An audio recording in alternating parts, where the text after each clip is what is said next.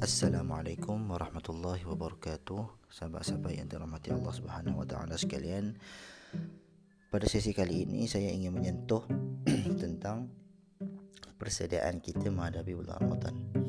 Jadi sebelum kita sampai kepada bulan Ramadan Apakah persediaan kita dalam untuk kita menghadapi bulan Ramadan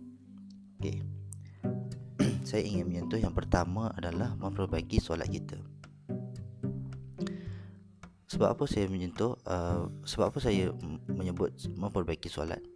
Kerana apa? Firman Allah Subhanahu wa taala, "Inna salata tanha 'anil fahsya'i wal munkar wa la dzikrullahi akbar wallahu ya'lamu ma tasna'un." Yang bermaksud sesungguhnya sembahyang itu mencegah daripada perbuatan keji dan mungkar dan mengingati Allah adalah lebih baik iaitu lebih besar faedahnya dan ingatlah Allah Subhanahu Wa Taala Maha mengetahui akan apa yang kamu kerjakan.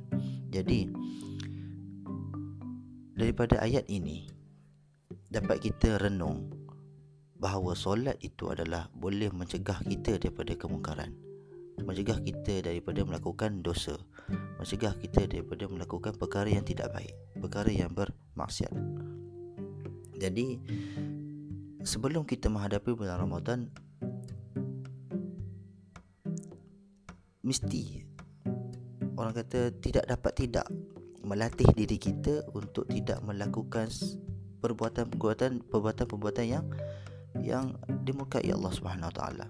Dengan cara apa? Dengan cara kita melaksanakan sembahyang, memperbaikikan sembahyang kita supaya apa? Supaya kita tercegah supaya solat itu membenteng kita daripada kita melakukan perkara yang perkara yang mungkar. Okey. Yang kedua adalah memperbanyakkan zikir mengingati Allah Subhanahu wa taala. Firman Allah Subhanahu wa taala wala dzikrullahi akbar. Dan mengingati Allah itu lebih besar faedahnya. Jadi di mana sahaja kita berada. Ya. Sekiranya diri kita ini mengingati Allah Subhanahu wa taala mengingati pencipta kita. Dengan dengan berzikir dengan memperbanyakkan zikir maka hati kita akan menjadi tenang.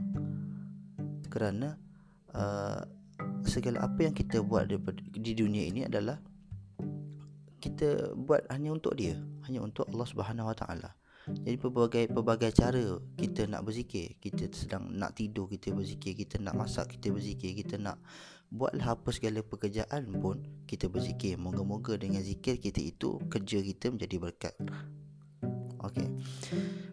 Uh, mungkin setakat itu sahaja uh, pesanan daripada saya. Moga-moga dua pesanan persediaan menghadapi bulan Ramadan ini dapat memberi manfaat kepada kita semua insya-Allah